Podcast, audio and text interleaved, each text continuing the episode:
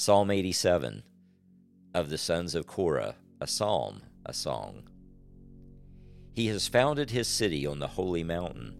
The Lord loves the gates of Zion more than all the other dwellings of Jacob. Glorious things are said of you, city of God.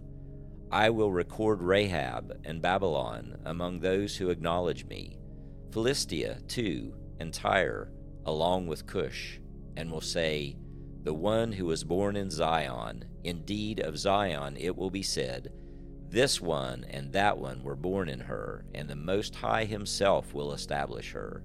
The Lord will write in the register of the peoples, This one was born in Zion.